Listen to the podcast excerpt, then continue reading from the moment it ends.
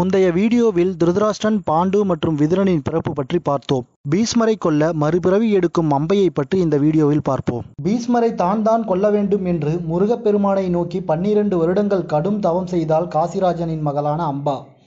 அந்த தவத்தை மதித்து அதன் பலனாய் முருகப்பெருமானே அவள் முன்னர் தோன்றினாள்.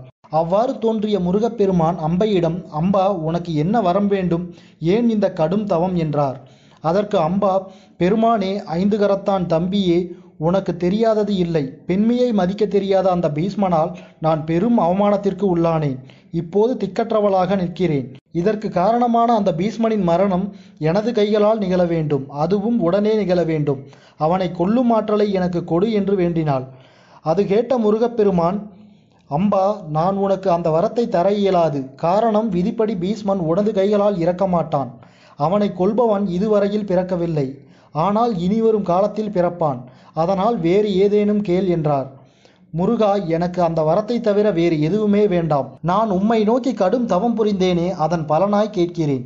பீஷ்மனை கொல்லும் வரத்தை எனக்கு தா என்றாள். உடனே முருகப்பெருமான் மீண்டும் அம்பாவிடம் அம்பா பீஷ்மனை சாமுத்திரிகா லட்சணங்கள் அனைத்தும் கொண்ட ஒரு ஆண்மகனால் மட்டுமே கொல்ல இயலும். ஆனால் நீயோ இனி எடுக்கப் போகும் ஜென்மத்திலும் ஆணாக பிறக்கப் போவதில்லை. அதுதான் உனது விதிப்பயன். அப்படி இருக்க நீ யுத்தகலம் புகுவது எப்படி? பீஷ்மனை கொல்வதுதான் எப்படி? ஆனால் அதே சமயத்தில் நீ இவ்வளவு காலம் என்னை நோக்கி கடும் தவம் செய்ததால் உனக்கு ஒரு வரம் தருகிறேன். பீஷ்மரின் சாவுக்கு நீ காரணமாக இருப்பாய் என்றார். அக்கணம் அம்பா மீண்டும் முருகப்பெருமானிடம் நானே பீஷ்மனை கொல்ல வேண்டும். அதற்கு நான் பெண்மை நீங்கி பிறக்க ஏதேனும் வழி உண்டா? என்றாள். அதற்கு முருகப்பெருமான் ஊழ் வினைகளையும் அழித்து காப்பவர் அந்த சர்வ வல்லமை கொண்ட சர்வேஸ்வரன்.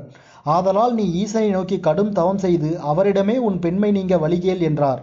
பிறகு முருகக் கடவுள் அம்பையிடம் ஒரு ரத்தின மாலையை கொடுத்தார். அப்போது அவளிடம் அம்பா இந்த மாலையை பத்திரமாக வைத்துக்கொள். இதனை அணியும் ஆண்மகன்தான் எளிதில் பீஷ்மனை கொள்வான் என்றார். அந்த மாலையை அம்பா பெற்றுக்கொண்டாள். அக்கணமே கந்தன் மறைந்தான். அம்பை ஈசனை நோக்கி கடும் தவம் செய்ய புறப்பட்டுச் சென்றாள். அப்போது அவள் மனதில் அஸ்தினாபுரத்திற்கு பகை நாடு பாஞ்சாலம். அந்த நாட்டை ஆள்பவர் துருபதன். நாம் ஏன் அவரிடம் பீஷ்மனை அளிக்க உதவி கேட்கக்கூடாது என்று சிந்தித்து அதன்படி தனது கடைசி முயற்சியாக பாஞ்சால தேசத்தின் அரண்மனை வாயிலை அடைந்தாள். அப்போது அவளது கிழிந்த உடையையும் கலைந்த மாசுபடிந்த கூந்தலையும் கண்ட அரண்மனை காவலாளிகள் அவளை யார் என்று அறியாமல் விரட்ட முற்பட்டனர். அப்பொழுது அம்பா நான் காசிராஜனின் மகள் அம்பா உங்கள் அரசரை காண வேண்டும் என்றாள். அது கேட்ட பாஞ்சால தேசத்தின் அரண்மனை காவலர்கள் அனைவரும் நகைத்தனர். பிறகு அவளை மீண்டும் விரட்ட முற்பட்டனர். அக்கணம் துருபதன் அந்த வழியே வந்தான். அவன் அம்பாவை அடையாளம் கண்டான். உடனே அரண்மனை காவலாளிகளும் அவளை உள்ளே அனுப்புமாறு செய்கை காட்டினான். அக்கணம் அம்பா பாஞ்சால தேசத்தின் அரண்மனைக்குள் அனுமதிக்கப்பட்டாள். அப்போது துருபதன் அம்பாவிடம் காசிராஜனின் மகள் அம்பாதானே நீ? உனது தந்தை எனது தந்தையான பிரசதனின் நண்பர். ஆனால் நீ ஏன் இப்படி ஒரு கோலத்தில் காணப்படுகிறாய்? உனக்கு என்ன நேர்ந்தது? என்றார். அக்கணம் அம்பா பீஷ்மன் எனது வாழ்க்கையை அழித்து விட்டான் என்று தொடங்கி தனது கண்களில் கண்ணீர் மல்க நடந்த அனைத்து விவரங்களையும் துருபதனிடம் கூறி முடித்தாள். அது கேட்ட துருபதன் மிகவும் துயரம் கொண்டான். பிறகு மீண்டும் அம்பா துருபதனிடம் மன்னர் மன்னவா நம் இருவருக்குமே பீஷ்மன் பொது எதிரி. வாருங்கள் இப்போதே அஸ்தினாபுரத்தின் மீது படையெடுத்து அவனை கொள்வோம் என்றாள். அம்பாவின் வார்த்தைகளை கேட்ட துருபதன் இல்லை அம்பா இப்போதைக்கு இன்னொரு படையெடுப்பை தாங்கும் நிலையில் பாஞ்சால தேசம் இல்லை. காலம் வரும்போது நான் நிச்சயம் அந்த பீஷ்மனை பழிவாங்குவேன். ஆனால் இப்போதைக்கு அது முடியாது என்றான். அது கேட்ட அம்பா தனது எண்ணம் நிறைவேறாததை நினைத்து மிகவும் வருத்தம் கொண்டாள். எனினும் துருபதன் அம்பாவை நல்லபடியாக உபசரித்து உணவும் உடையும் கொடுத்து அனுப்பி வைத்தான்.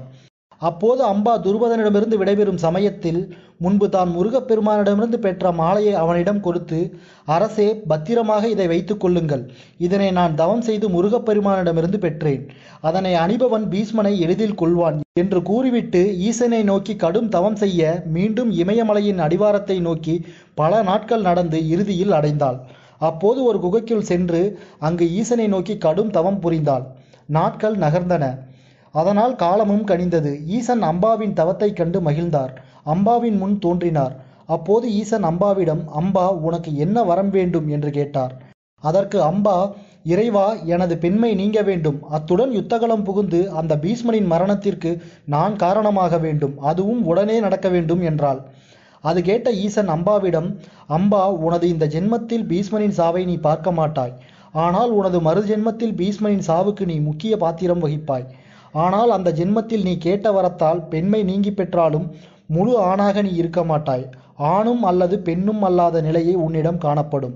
ஆனால் நீ அடுத்த ஜென்மத்தில் பூர்வ ஜென்ம ஞாபகத்துடன் சிகண்டி என்ற பெயரில் பிறப்பாய் என்றார். அவ்வாறு அம்பாவிற்கு வரம் தந்த ஈசன் மறைந்தார்.